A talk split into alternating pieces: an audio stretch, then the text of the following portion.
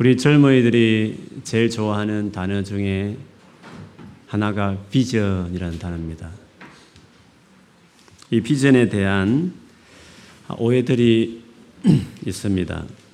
이런 B2E라는 우리 공부, 우리 교회 공부, 성경부 과정의 제일 마지막 부분에 비전에 대한 이야기를 잠시 하는 과가 있는데요.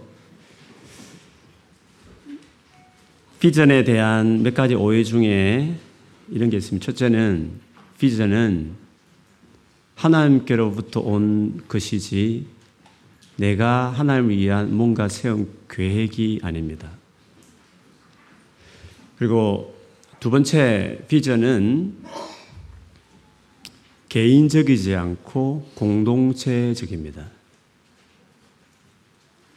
나의 뭔가 다른 사람 거 말고 나는 개인적인 것을 비전으로 생각할 수 있지만 성경에서 말하는 비전은 공동체적입니다. 예를 하나 들면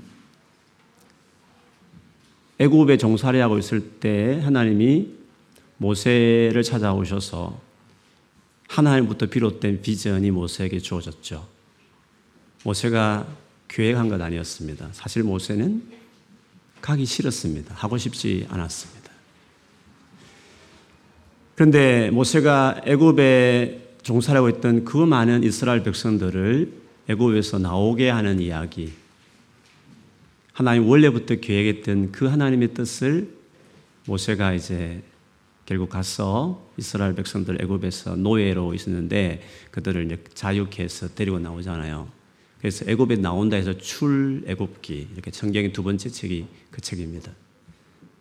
그런데 여러분 그 출애굽이라는 그 비전은 모세 한 사람의 비전이 아니었습니다. 그 시대에 살았던 모든 사람들의 비전이었습니다. 그의 형 아론 누나 미리암도 그 비전이었습니다. 뿐만 아니라 천부장, 백부장, 십부장, 이스라엘 장로들 그리고 그 시대에 살았던 갓난 아이에 이르기까지 출애굽은 그들 모두의 비전이었습니다. 물론 모세의 역할은 다르고 미리암의 역할은 달랐어도 역할은 개인적일 수 있으나 그 개인은 전체가 이루어가야 될 비전의 한 파트입니다. 그래서 비전을 말할 때 너무 이기적이고 내 것, 이렇게 생각하면 안 되고 시대를 봐야 되고 그리고 교회 공동체 전체의 이 시대에 하나님이 다 같이 이루어야 될 공동 프로젝트며 그 공동 프로젝트 안에 나의 역할은 뭔가 이런 식의 그림이 하나님의 비전에 대한 정확한 이해입니다. 그리고 세 번째 비전에 대한 바른 이해는 비전은 인포메이션이 아니라 패션입니다. 즉, 비전은 잘 모르기 때문에 뭔가 젊게 내듯이 하나님께 기도해서 비로소 몰랐던 것을 깨달아서 발견하는 무언가처럼 하는 것이 비전이 아니라 이미 다 알고 있고 이미 다 전해졌고 설명되어졌지만 내가 온 마음을 다해서 내 인생을 다 걸고 그것을 위해 살 만한 열정이 안 돼 있는 겁니다. 그래서 열정이 안 돼 있는 것은 비전이 아닌 겁니다. 생각해 보십시오. 하나님께서 우리 인류에게 주고 싶은 당신의 진리의 말씀, 적어도 물론 그 외에도 많은 정보들이 있겠죠. 하나님 우리에게 하신 말씀 외에도 많은 것들이 있겠죠. 그래서 우리가 많이 궁금하잖아요. 선악과에 대해서도 좀 더 설명을 해 주셨으면 하고, 그리고 예수님 재림과 관련된 종말에 많은 말들이 있는데, 그것에 대해서 좀 자세히 좀 설명해 주셨으면 하는 그래서 추측도 하고 너무 많은 추측을 해서 이단으로, 이단으로 빠져버리고 그러잖아요. 그래서 사실 하나님 우리에게 하고 싶은 말씀하고 싶은 많은 일들이 있을 겁니다. 우리가 다 말씀하지 않는 것도 많이 있을 것입니다. 그러나 적어도 하나님께서 우리에게 주고 싶은 우리가 완전한 하나님 나라에 들어가기 전까지, 얼굴과 얼굴을 맞대는 그 천국에 들어가기 전까지 적어도 이 땅에서 사는 동안 우리에게 하고 싶은 정말 중요한 그리고 충분한 하나님이 하고 싶은 인포메이션은 지금 성경으로 충분한 겁니다. 이 성경 안에 우리를 향해서 우리가 살아가면서 필요한 인포메이션을 성경에 다 담았습니다. 그래서 또 다른 뭔가 인포메이션을 비전으로 여기면 안 되고 성경에 있는 이것이 정말 그렇게 나도 살고 싶고 그렇게 되고 싶은 패션이 될 때 그것을 비전이라고 말하는 것입니다. 그래서 많은 젊은이들이 비전을 가르쳐 주세요라고 하는 그 기도의 내용이 혹시 혹시 뭔가 하나님을 위해서 내가 이것을 하고 싶은데라는 자기의 어떤 좋은 의미로 하나님을 위한 야망일 수 있죠. 그것을 자꾸 비전으로 말하는 것인가? 혹은 뭔가 내 것만, 나의 고유한 뭔가만, 특별히 하나님은 나만을 위한 같이 뭔가 하는 것이 아니라 나만 특별히 전매 특허낸 것처럼 독점하듯이 남들에게 없는 유니크한 나의 것. 뭔가 그거를 좀 주세요. 라고 하는 아주 프라이빗적이고 개인적이고 나쁘게만 이기적인 뭔가를 자꾸 하나님 앞에 구하는 식의 그거를 비전이라고 말을 하는 것인지 혹은 다르게 뭔가 젊게 내듯이 환상이나 계시를 통해서 뭔가 내가 지금 불확실한 미래에 뭔가를 좀 하나님 가르치면 좋겠다라고 하는 인포메이션적인 측면의 성격을 가지고 있는 뭔가 나의 진로에 관련된 뭔가를 자꾸 비전으로 말하는 것인지 아, 그거는 우리가 이제 살펴야 되죠. 어쨌든 성경에서 말하는 하나님께서 아브라함을 부르든지 모세를 부르든지 다윗을 부르든지 간에 다 비전은 이 세 가지 성격이 있습니다.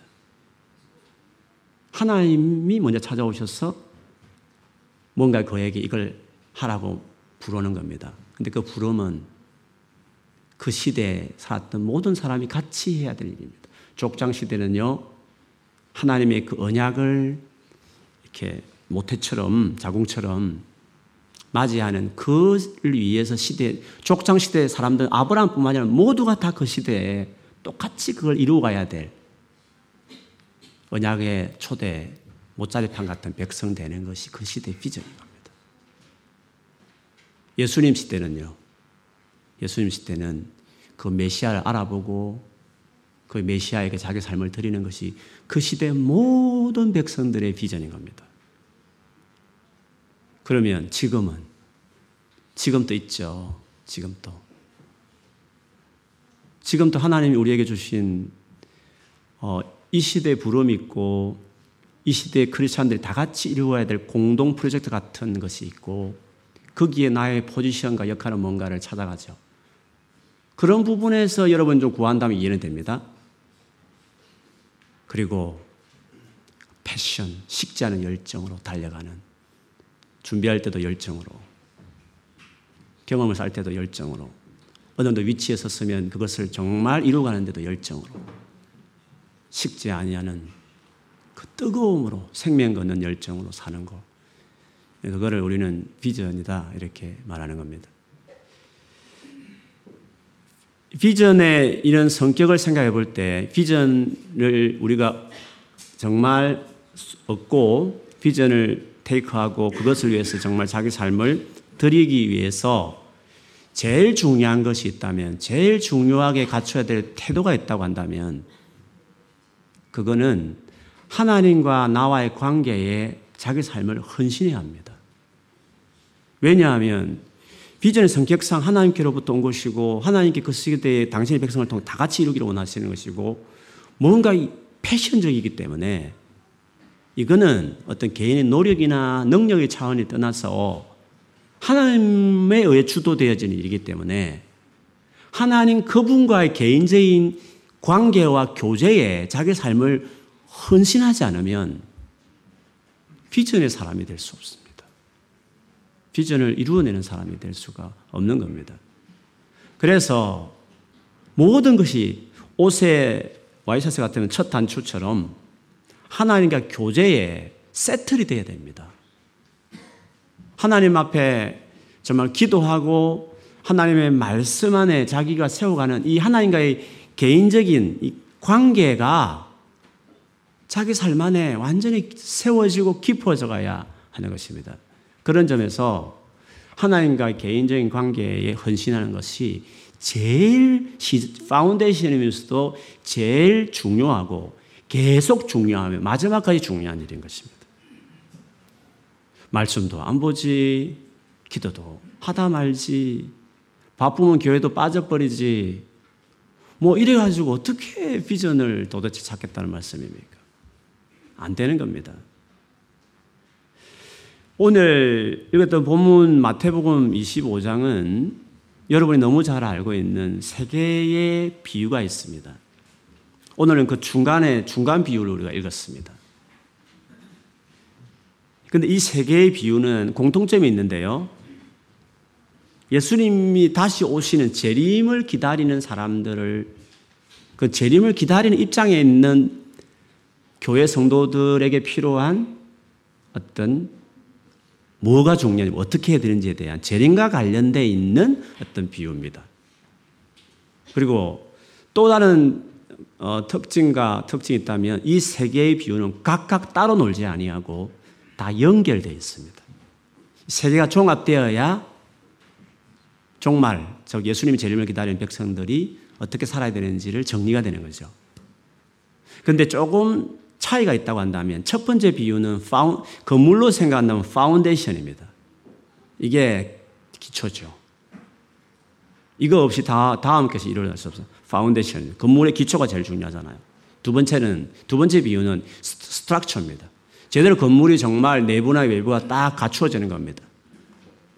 그리고 세 번째 비유는 이 건물의 원래 용도대로 거기 공장이든지 주택가든지 간에 그 용도대로 제대로 운영되는 겁니다. 엘리베이터가 운전되든지 뭐 데코레이션이 제대로 됐든지 아니면 그 기, 원래 그 건물의 기능이 제대로 작동되어지는 어떤 실제와 같은 그것이 이제 세 번째 비유가 말하고 있는 겁니다. 그러면 첫 번째 비유를 간단하게 이야기해야 두 번째 비유를 오늘 본문 들어갈 수 있으니까 첫, 첫, 첫 번째 비유에 대한 이야기를 조금 먼저 언급하겠습니다. 간략하지만 소위 열처녀 비유죠. 옛날에는 결혼식을 하면 유대인들은 결혼식을 하면 어, 마지막에 신부를 데려가기 위해서 신, 신부 집에 옵니다. 올 때에 신랑이 오기 전에 먼저 선발대가 가요. 신랑이 지금 곧 옵니다라고 알려주는 게 있었습니다. 그게 몇 시간이 되는지 하루 전인지는 잘 모르겠습니다. 그런데 그때 그 신부 덜러리처럼 친구들이 그 신랑이 딱 집에 그 동네부터 들어올 때부터 이렇게 맞이해가지고 같이 그리고 그 신혼집에 들어가는 거죠. 가서 그 잔치를 막 일주일들 벌이면서 드디어 이제 마지막 신부를 그 신랑이 데리고 자기 이제 집으로 가는 거죠. 그래서 오늘 본문에 10명의 처녀는 신부들이 아니라 그 신랑을 맞이하기 기다린 그 신부의 친구들이었습니다. 그런데 그 거리가 있는 거죠. 신랑 집하고 이제 신부 집하고 거리가 있으니까 언제 올지를 모르는 거잖아요. 언제 온다라고 어떤 첫 번째 소식이 전해졌다면 그래서 신랑이 오기를 언제든 반드시 오죠. 반드시 오기를 오는데 정확하게 며칠 언제 올지 모르는 거고 몇 시간 걸릴지 모르는데 근데 10명의 친구들이 이제 그 신랑을 기다리고 있었어요. 근데 딱 둘로 나눠졌어요. 둘 다 기름이 들어있는 등불을 가지고 일단 밤이, 밤에 이렇게 밝히고 있었죠.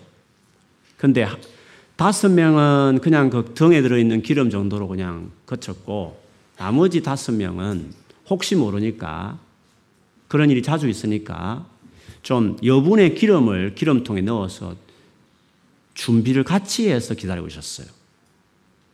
그런데 갑자기 이제 선발대 와서 신랑이 곧 온다는 거예요. 막상 온다고 하니까 다섯 명의 그 처녀들은 그몇 시간 동안 계속 켜 있었는데 기름이 거의 다 떨어져 가고 이 신랑이 와서 맞이하고 간 잔치까지 들어가기에는 기름이 모질라는 거죠. 너무 급해서 옆에 있는 준비한 자기 친구들에게 야, 기름을 좀 가지고 있는 여분이 준비한 너희들 좀 달라고 했습니다. 그때 다섯 명의 지혜로운 처녀들은 우리 것을 많이 너에게 주어버리면 우리도 모자랄 수 있다. 그러지 말고 지금 빨리 가서 어, 기름을 더 사오라고 말을 했죠. 그런데 그 다섯 명이 급히 갔습니다.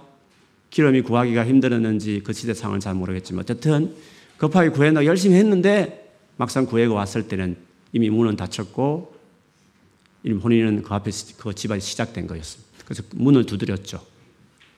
그랬더니 그 모든 잔치를 진행하는 사람이 아, 들어올 수 없다고 이미 끝난 거라고 그런 이야기의 첫 번째 비유입니다.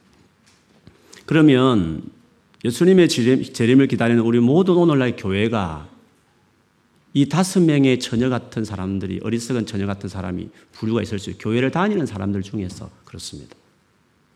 그러면 이 비유에서 말하고자 하는 게 뭘까? 이 비유의 핵심적인 어떤 의미는 뭘까? 어, 많은 경우에 이렇게 잘못 해석하는 경우가 있습니다. 결, 결과적으로 이 두 부류의 처녀의 차이는 여분의 기름이었어요. 그래서 기름이라는 이 소재에 너무 많은 의미를 담아서 기름은 성경에 많은 경우에 성령을 가르칩니다. 그래서 성령으로 인도받고 성령 충만한 사람이 되어야 된다는 식의 그것이 재림을 기다리는 교회 성도들이 제일 중요한 재림을 향한 준비다. 이런 의미로 이제 그걸 해석하기도 하죠. 전혀 틀렸다고 저는 말하고 싶지 않아요. 왜냐하면 재림을 기다리는 교회에게 성령이 중요하다고 가르치는 또 다른 reference 구절이 있거든요. 그 자체는 이단적이거나 잘못된 건 아닌데 제가 말하고 싶은 것은 그 25장에서 문맥 속에서 그것이 진짜 의도하는 것이 그것이냐 하는 것은 좀 다른 겁니다. 단순히 기름이라는 그 당시 흔한 어떤 하나의 잔치의 비유를 들었을 뿐이지 거기서 말하는 것은 준비가 안 돼 있다는 것이었습니다. 그러면 궁금한 것은 왜 다섯 명의 그 어리석은 처녀들은 왜 여분의 기름을 준비 안 했을까? 그런 일이 왕왕 있을 텐데 왜 준비하지 않았을까 하는 거죠. 분명히 신랑을 기다리는 입장에 서 있는 그, 그런 부탁을 받은 자기 친구 신부의 부탁을 받아서 지금 기다리고 있는 겁니다. 위치를 아는 겁니다. 그럼에 불구하고 왜 넉넉한 기름을 준비하지 않았을까 하는 거죠. 그것은 그 신랑의 옴에 대한, 신랑의 그 온다는 그 사실에 대한 전적인 어떤 focusing이 안 되어 있는 겁니다. 진짜 신랑이 온 것을 중요하게 여기고 그것이 정말 내가 잘 준비된다는 그것을 정말 염두에 두었다면 기름을 준비하는 건 너무 당연한 겁니다. 그런데 그래 오지 맞아 그냥 등불 준비해야지 뭐 그러면서 다른 것도 생각하면서 어쨌든 일단은 준비할게 하면서 했는 건데 막상 오는 것에 대해서 정말 그 신부 집에 오는 그 신랑의 옴에 대하여서 그것을 정말 중요하게 여기고 거기에 focusing 되어 있는 마음이 다섯 명이 없었던 겁니다. 예수님 마저 재림하시오. 오시면 마저 이렇게 모든 걸 심판하시고 또 혹은 칭찬하셔 라고 말하지만 그것에 딱 포커스에 되어 있는 정말 그게 중요하다는 다시 오시는 예수님에게 대한 고정된 마음, 그 오실 예수님에 대한 그 악망하는 그 향하는 그 마음이 오실 때까지 이 땅에 살아가는 모든 그리스도인에게 제일 중요한 스피릿과 열정이 되어야 되는데 물론 오셔. 그래, 나름대로 준비해야 되겠어. 나름대로 하지만, 그게 전심이 아닌 거죠. 여러 가지 다른 여러 가지 바쁜 것들이 많이 있는 거죠. 그래서 첫 번째 이 비유의 핵심은 주님 그분을 향한 사랑인 것입니다.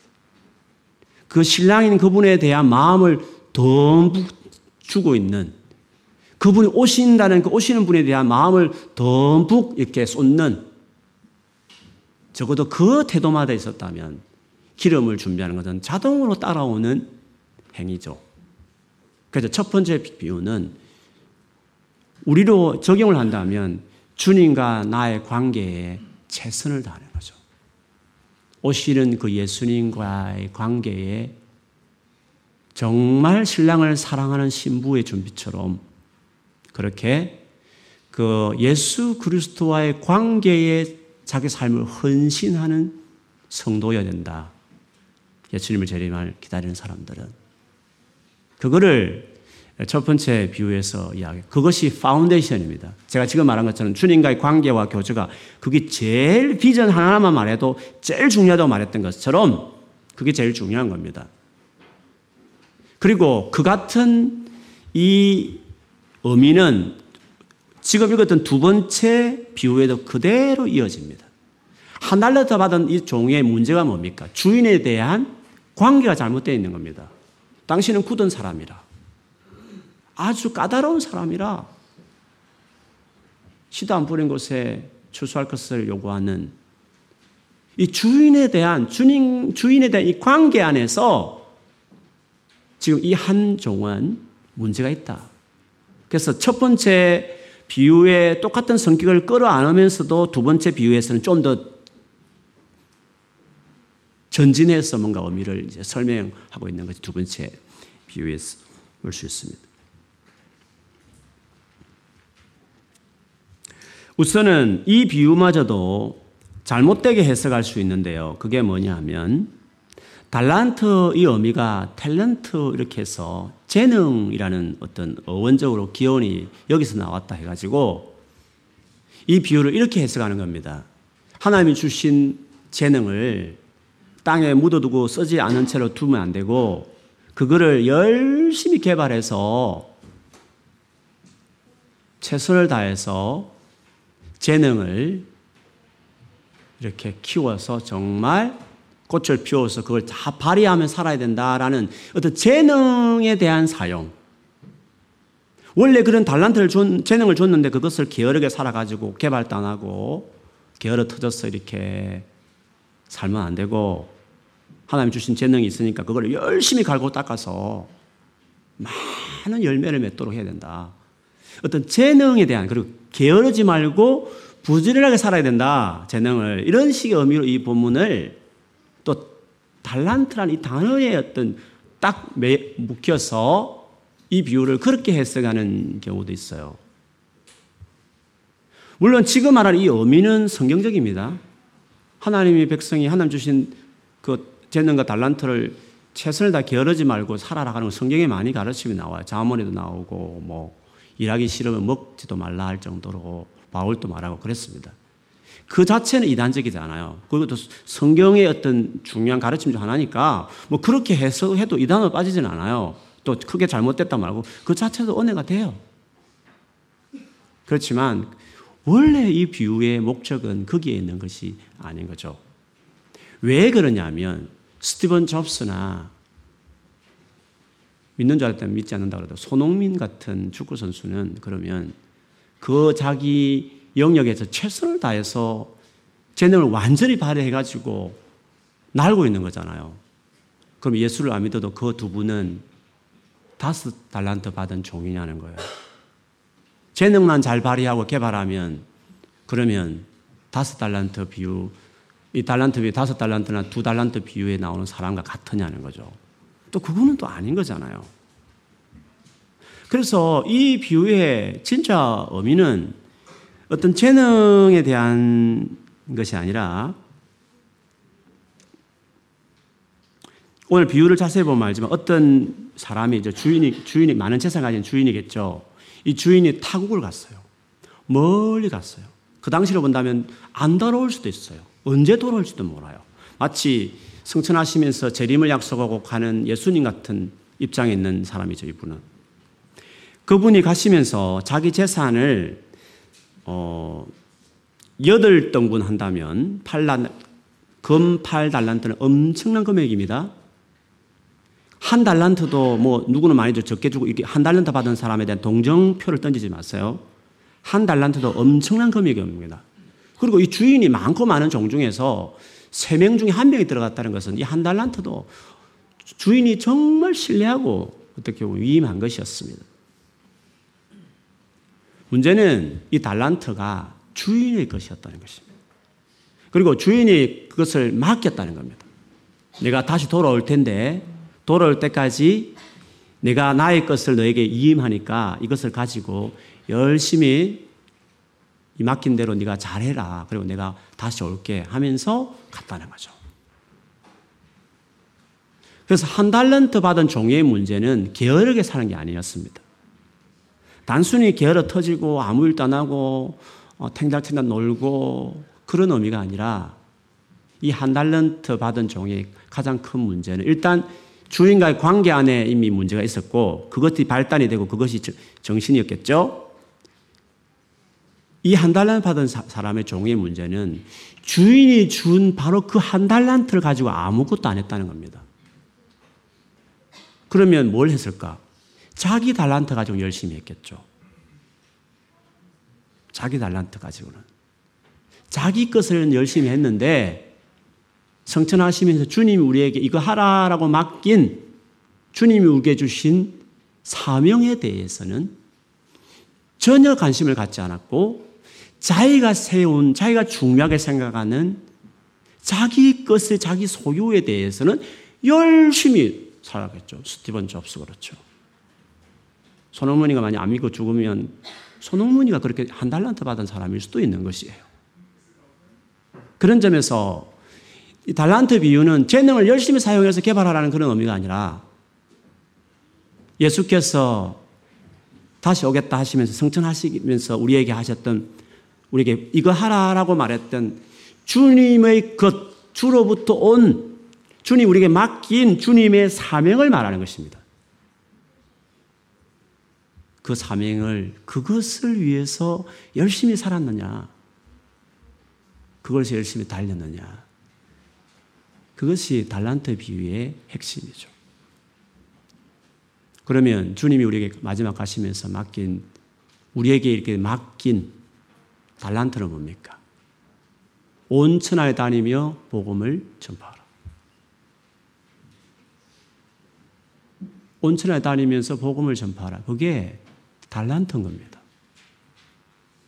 자, 그러면 어떤 사람은 하나님이 자기 아들을 죽였고 그 죽으면 누구든지 구원받고 인생 다 바뀌는 이 놀라운 이것을 전하는 것은 인류에게 제일 중요한 소식이며 무슨 수를 쓰든지 어떤 헌신을 하든지 나의 모든 재능을 다 동원해서 이것을 위해서 살아가는 것이 하나님 우리에게 떠나시면서 맡긴 달란트거든요.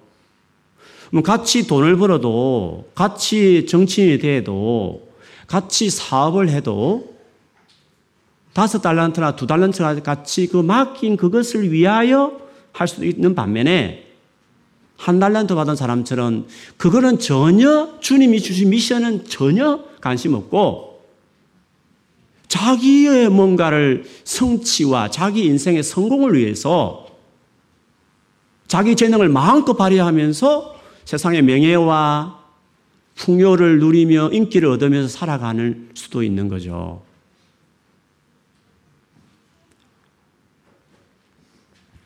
우리가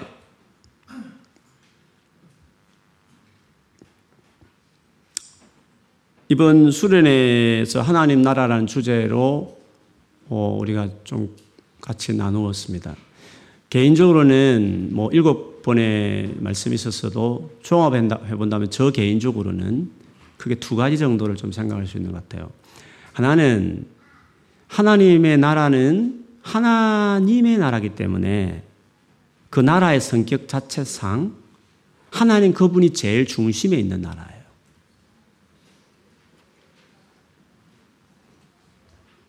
하나님이 아닌 인간 중심, 즉 가난한 사람을 돌봐야 돼요. 난민들을 돌아봐야 돼요. 홈리스들을 챙겨야 돼요. 이 땅에 고통받는 많은 사람들을 어, 우리가 그 그들을 위해서 눈물을 닦아줘야 돼요. 그게 하나님 나라예요. 아모스에서도 공의가 강같이 흐르라 했기 때문에 그렇게 사회에 열심히 참여하며 살아가는 것이 그게 진정한 하나님 나라예요. 금식은 결박을 풀어주고 눌린 자들을 풀어주는 것이 진정한 금식이라는 말씀, 이사야 말씀도 있잖아요. 그래서 정말 그렇게 해야 되는 것이 하나님 나라에 이렇게 말할 수 있어요. 저는 하나님 나라의 제일 중요한 컨셉 중에 하나라고 저는 믿어요. 우리가 그 나누었어요. 그러나 그럼에 불구하고 제일 중요한 것은 하나님 그분이 제일 중요한 나라예요. 예배할 줄 모르고 하나님을 열렬히 갈망하고 기도할 줄 모르는 모르면서 하나님을 뜨겁게 사랑하고 하나님의 제일 중요한 스피릿인 말할 수 없는 긍휼과 사랑 없는 오히려 가진 기득권자에 대한 분노만 가득 차 있는 채로 전혀 기도하지 않고 머리에 빨간 띠를 띠고 주목을 하면서 외치면서 구호를 외치는 그런 그것만 일삼는 사람이 과연 하나님 나라를 운운할 수 있을까? 특별히 믿는 사람들 가운데서 아니죠. 하나님 나라의 제일 중요한 컨셉은 하나님 그분이 중요한 거예요. 그 하나님이 소, 약자들 위해서 희생당하는 소모하는 서브하는 종의 취급받는 신이 아니라 가난한 자든지 부한 자든지 관계없이 친일파 사개오든지 간에 아니면 정말 독립을 투사하기는 셀로 땅 시몬이든지 간에 모두가 다 그 하나님만을 높이는 하나님의 중심의 그 사상에 다 같이 들어와서 멜트, 다 녹아져서 하나님 그분만을 위해서 살아가는 그게 하나님 나라죠. 그런 점에서 하나님 나라의 제일 중요한 개념은 하나님이 중심적이 돼요. 그래서 하나님을 향한 뜨거운 사랑이 없는 사람은 뜨거움이 없는 사회 정의는 늘 나누었지만 마르크스적으로 갈 수 있는 위험성이 제일 많다 그렇게 이야기를 했어요. 똑같은 정의를 외치기 때문에 그렇죠. 그래서 하나님을 사랑하는 사람이 돼야 돼요. 기도를 앞에 자기 삶을 드리는 사람이 돼야 돼요. 그러면 사회 정의를 해도 모두를 살려내는 그리고 포기하지 않고 자기 삶을 다 던져서 이 땅에 가난한 자들을 위해서 자기 삶을 던지는 사람이 되는 거죠. 그게 하나님 나라 운동을 하는 사람의 정의 실천. 물론 세상에서는 완전함을 기도할 수 없는 절충안 같이 동행할 수도 있을지 모르겠지만 그러나 진짜 하나님 백성의 어떤 하나님 나라 운동은 다르다.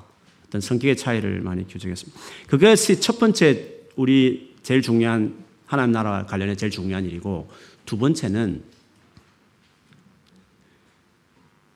그런 하나님을 직접적으로 전하고 그리고 그 하나님께 돌이키게 하고 그 하나님 앞에 자기 삶을 드리게 하는 즉 죄로 말미암아 묶여서 그게 안 되는데 그 죄에서 벗어나게 해서 하나님 중심의 사람으로 턴하게 하는 이 행위 복음 전거죠. 예수를 전하여서 재 용서받게 하는 거죠. 하나님의 아들 되게 하는 거죠. 이것은 이것은 하나님 나라 운동의 제일 중요한 거예요. 그래서 개인 구원과 다른가 비교할 수가 없어요. 개인 구원이 중요합니까? 사회 정의가 중요합니까? 그건 비교할 수 있는 게 아니에요. 개인 구원이 제일 중요한 거예요. 사회 정의는 당연히 따라가는 거예요. 개인 구원 받은 사람들이 열매처럼 그냥 따라오는 거예요. 따라온 게 없으면 그는 문제가 있는 거지. 문제가 있는 거죠. 그래서 영혼을 구원하고 살리는 것이 제일 중요한데 그거를 위해서 특별히 세운 기관이 교회예요. 그래서 교회와 비교할 수 있는 기관은 이 세상에 없는 거예요. 그래서 복음서를 보면 교회를 일컬어서 하나님 나라라고 말할 만큼 이 땅에 있는 하나님 나라라고 말할 만큼 교회는 특별해요. 그래서 여러분 교회 한 멤버잖아요. 그럼 여러분이 해야 될 제일 중요한 일은 이 예수 그리스도 하나님 아들이 오셔 죽었어요. 이 사실을 전하고 이 하나님 아들 예수 그리스도를 믿도록 개인 전도하는 것은 우리에게 제일 중요한 역할이고 일이죠. 그래서 직장을 가든지 무엇을 하든지 예수 그리스도를 전하는 것은 우리의 제일 중요한 하나님 나라 백성으로서 해야 될 제일 중요한 일이에요. 그런데 여러분, 저와 다르게 여러분, 많은 여러분들은 교회라는 이 커뮤니티 외에도 또 다른 이 세상의 많은 기관에 여러분이 한 멤버로 속하는 거예요. 뭐 공무원일 수도 있고 뭐 대학 교수일 수도 있고 아니면 뭐 기업을 운영하는 아니 혹은 그 기업의 한 멤버일 수 있고 이런 우리의 멤버가 두 가지 멤버가 있는 거죠. 저는 뭐 교회랑 기관을 위해서 아예 일을 한 사람이니까 저는 뭐 하나님 백성이면서도 하나님 백성을 위한 기관인 교회에서 풀로 일하는 사람이지만 여러분은 많은 여러분들은 두 가지 멤버십이 있는 거잖아요. 하나는 교회라는 이 특별히 하나님 나라를 다이렉트로 상대하는 이 기관의 멤버십이 있는 반면에 한편으로는 또 다른 멤버십이 있는 거죠. 그것이 여러분의 삶의 영역이죠. 전문인의 어떤 삶의 영역이라 말할 수 있죠. 그래서 우리가 이 두 멤버십의 관계 속에서 역할이 다 있는 거죠.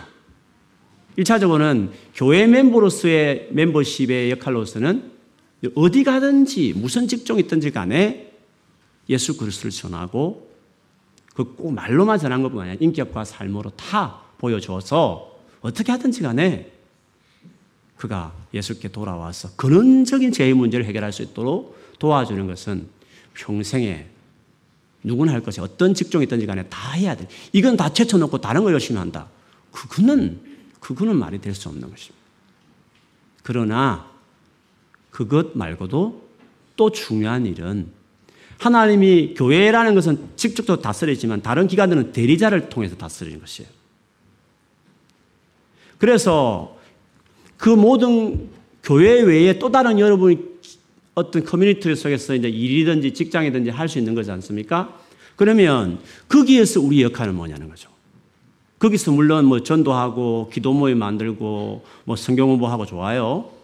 그게 제일 중요한 것이라고 말할 수 있어요. 그러나 그거는 열심히 하고 그냥 회사는 회사 돌아가게 하고 뭐 그냥 교수는 원래 그런 거지 하면 그렇게 하고 뭐, 뭐 음악 하는 사람은 이렇게 하면서 음악을 인기 타기 위해서 이렇게 음악 만들고 뭐 그냥 그 시대에 따라서 그냥 열심히 해서 따라가는 게 아니라 영적인 일, 종교적인 일은 마치 그 기간 가서도 열심히 해야 되는 건 맞는데 그것만 중요하고 그것만 하고 그 기간에 원래 하나님이 이 세상에 세웠을 때 목적이 있는 거거든요. 하나님께서 그 기간을 세웠을 때는 예를, 예를 들면 언론이라는 기관을 하나님 만들었으면 그 언론을 세웠을 때 하나님의 목적이 있을 거 아닙니까? 목적이. 교육기관이라는 것을 세웠을 때는 하나님 그 교육기관이 해야 될 좋은 순기능의 의미에서 어떤 목적이 있을 거라는 거죠. 아트, 예술계에 들어섰으면 예술계에서 거기서 물론 전도하고 뭐 예수님 표현하고 다 좋아요. 근데 예술의 원래 기능이 있지 않습니까? 하나님이 원래 원하는 예술을 우리에게 주셨을 때는 그 예술의 원래 기능이 있는 거거든요. 기능? 그 기능이 뭐냐는 거죠. 그리고 그 원래 주신 그 목적대로 잘 돌아가도록 바이러스 들어오지 않고 바이러스 몰아내고 어, 그 기능이 잘 돌아가는 그 기능이 잘 돌아가는 일을 위해서 헌신하는 것이 그게 하나님의 나라를 위해서 하는 하나님 백성이 해야 될 일이에요. 그렇게 하려면 전문성이 있어야 돼요. 그걸 하나님이 사명이나 생각하고 그 분야에 열심히 공부해야 되는 거예요. 열심히 실력을 쌓아야 되는 거예요. 주도하려면. 원래 기능으로 돌아가려면 더 열심히 실력을 쌓아서 사람들이 따라올 만큼 영향력을 확보해 가면서 원래 그 기능들이 거기 돌아가게 만들어야 하는 거예요. 그것이 전도하는 것과 더불어 하나님 나라 백성들은 세상 가운데 어떤 속한 한 커뮤니티와 기관 안에서 그걸 우리가 해야 되는 것이에요. 제가 뭐 대표적인 것이 우리가 우리나라 우리 우리가 살고 있는 세상을 다스리는 것이 정치와 경제기 때문에 그 예를 들어서 제가 많이 설명했지만 예를 들면 정 우리 국가라 했을 때는 국가는 세 가지 우리 같은 민주사회는 세계 권력이 있잖아요. 그 세계 권력이 서로 경쟁하면서 이렇게 건강하게 서로 이렇게 바라봐야 되는 상권 분립이라고 해서 있잖아요. 국회와 그 다음에 정부와 그 다음에 사법기관 이 세 개가 한쪽에 몰리지 않고 각각 서로 각을 세우면서 서로 긴장하고 서로 살피면서 해야 이게 건강한 시스템이 되는 나라가 국가 전체 운영이 되는 거죠. 국회라는 것은 여러분 잘 알지만 국회는 법을 만드는 데죠. 법을 만드는 것은 한두 사람 만들고 여러 사람이 모여서 피 터지게 전문 지식을 가지고 뭘까 진짜 준, 옳은 법을 만들어내야 되죠. 왜? 법은요, 어, 철학을 만들어보고 그 사회를 지배해버립니다. 법이 한번 만들어지면. 그렇기 때문에 법을 잘 만들어야 돼요. 그런데 우리나라 정치인 중에 그런 전문가도 많지만 하도 출세해보겠다고 돈 써서 연예인 하다 갑자기 정치인다. 운동선수 하다 갑자기 국회의원 나오고 말도 안 되는 그들이 뭘 알겠어요. 그 가가지고 인기 뭘 해가지고 국회의원 되면 안 되잖아요. 진짜 경제 분야의 전문가 들어가서 경제에 대한 정책을 진짜 한번 그걸 만들어 버리면 그게 엄청난 파급이 있거든요. 그렇기 때문에 전문가가 들어가야 되네요. 정치인들은 국회의원 되려면. 그게 정치 분야든지 안보 분야든지 아니면 뭐 문화 분야든지 많은 국가의 그 다스린 영역들을 대표하는 자들이 올라가서 그 전문적인 지식을 가지고 경험을 가지고 제대로 법을 잘 만들어야 되죠. 우리 지역에 뭐 사업도 떼내는 신부름국 국회의원들 말고 우리 지역은 신경 쓰지 말고 나라 잘 다스려 주세요라고 생각해서 아무리 얼굴이 예쁘고 뭐 혹은 잘생겨도 인기 있어도 그런 사람 뽑을 게 아니라 이 사람이 실력 있는 사람인가 법을 제대로 만들어야 되는 국회의원인가 그 이력과 경력들을 보면서 투표를 행사해야 되죠. 국민이 잘못, 잘못 뽑아놓고 국회의원 가면 안 되죠. 그렇게 아무나 뽑으면 안 되는 거잖아요. 그래서 국회가 그래서 여러 사람이 모여야 되고 여러 가지 법이라는 게 너무 중요하기 때문에 한두 사람이 아니라 많이 모여서 연구를 막 하고 진짜 제대로 좋은 법을 만들어내야 되죠. 국회는 법을 만드는 거예요. 그리고 대통령을 비롯한 정부는 뭡니까? 그 법에 기초해서 그 법 아래에 법의 그도 대통령 법의 통치를 받으면서 그 법 그대로 아무리 권력이 주어졌지만 스스로 오바해서 권력을 행사하지도 말고 정당하게 권리가 주어졌으면 아무리 인기가 떨어져도 할 건 하고 법이 그렇게 말하기 때문에 법의 명령이요라는 법치주의 말 그대로 그 법, 법이라는 그 건 하나에 자기도 하나에 순종하는 사람으로 들어가서 법이 허용한 그 권력을 가지고 나라를 이 전 영역을 다스리는 것이죠. 그게 정부가 하는 일이에요.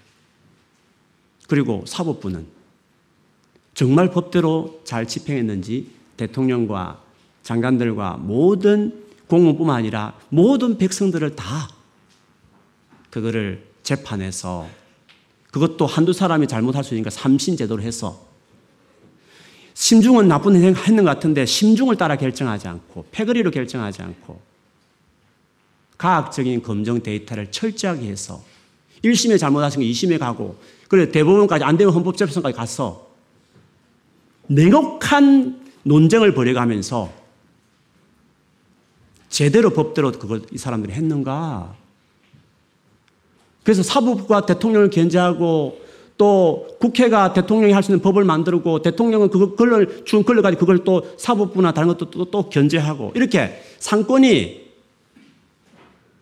건강하게 돌아갈 때 그게 건강한 국가가 되는 그러므로 내가 사법부에 들어간다. 그러면 사법부 기능이 있는 거예요. 대통령 공무원 들어간다. 공무원 기능이 있는 것이죠. 국회의원은 국회 위치가 있는 거잖아요. 그게 원래 하나 주신 옵션이에요. 그게 기능이에요. 그 기능을 위해서 헌신을. 예수 믿는 국회의원이 돼가지고 들어가가지고 전도만 하고 있고 성경만 보고 있고 정책이 제대로 돌아가는 건지 이게 제대로 된 정책인지 아무 전문 지식이 없는 그런 그렇지 않은 국회의원이 되면 그게 되겠습니까? 자기는 몇 명 전달할지 모르겠지만 그 하나의 법안이 잘못 통과돼 가지고 그 관련된 직종이나 사람들이 만일에 어려움을 당하면 어떻게 되겠어요? 그래서 크리스찬들은 원래 순 하나님 나라의 기능인 전도하고 예수를 전하는 것은 당연한 것이고 그게 제일 중요하다고 말할 만하지만 한편으로 내가 지금 가지고 있는 전공과 그리고 그 전공의 나를 하여금 어느 기관의 나를 멤버가 되게 했을 때 거기에서 하나님은 여기서 이 기관을 세웠을 때 목적이 뭘까? 언론인의 기능은 국민들 다 압니까? 다 사살 살 수 없잖아요. 눈과 귀가 되어야 되기 진실을 보도해야 되고 언론은 기업은 돈을 많이 벌어야 되는 거예요. 많이 벌어서 경제를 부강해서 가난한 사람들 없도 다 도와줄 수 있을 만큼 많은 이윤을 남기는 것이 그게 기업인들 해야 돼. 돈을 많이 버는 것이 기업인의 목적이에요. 단 정당한 방법으로. 그렇게 못하면 이렇게 정부가 나서야 되죠. 그래서 모든 기관마다 다 제 역할이 있는 것이에요. 이것이 이번 하나님 나라의 컨셉에서 중요한 우리의 방향이었어요. 그러면 오늘 달란트에서 착하고 충성된 영을 했을 때는 이 두 가지를 말하는 거예요. 한 해 동안 예수 그리스도를 전했는가? 한 해 동안 예수 그리스도를 알아가는 일에 내가 힘썼는가?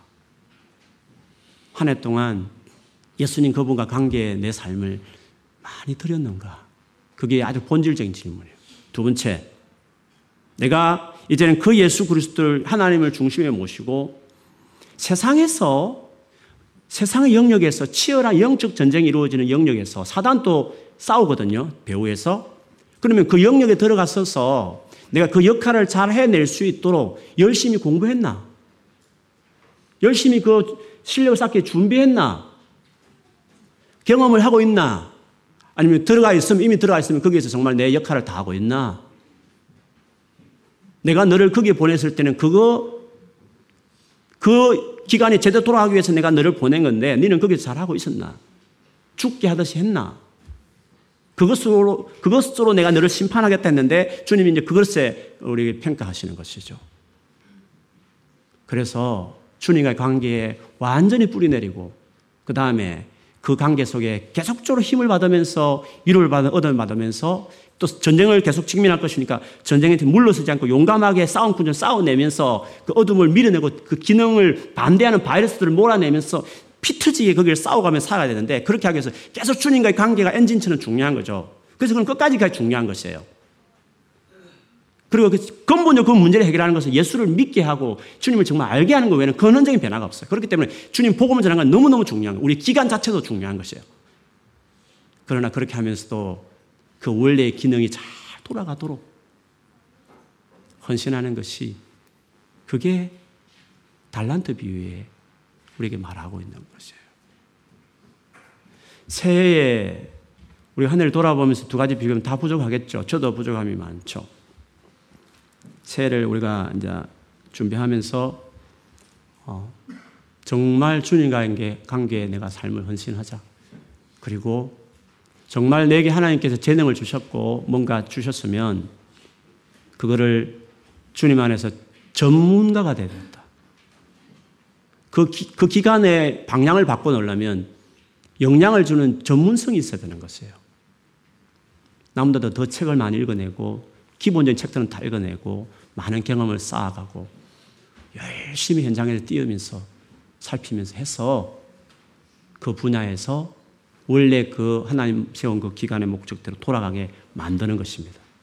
그렇게 하다가 주님을 만난 것입니다. 그게 주님 우리에게 주신 달란트인 겁니다.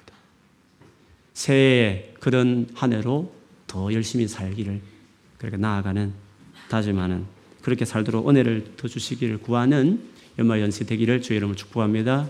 아멘. 우리 기도하겠습니다.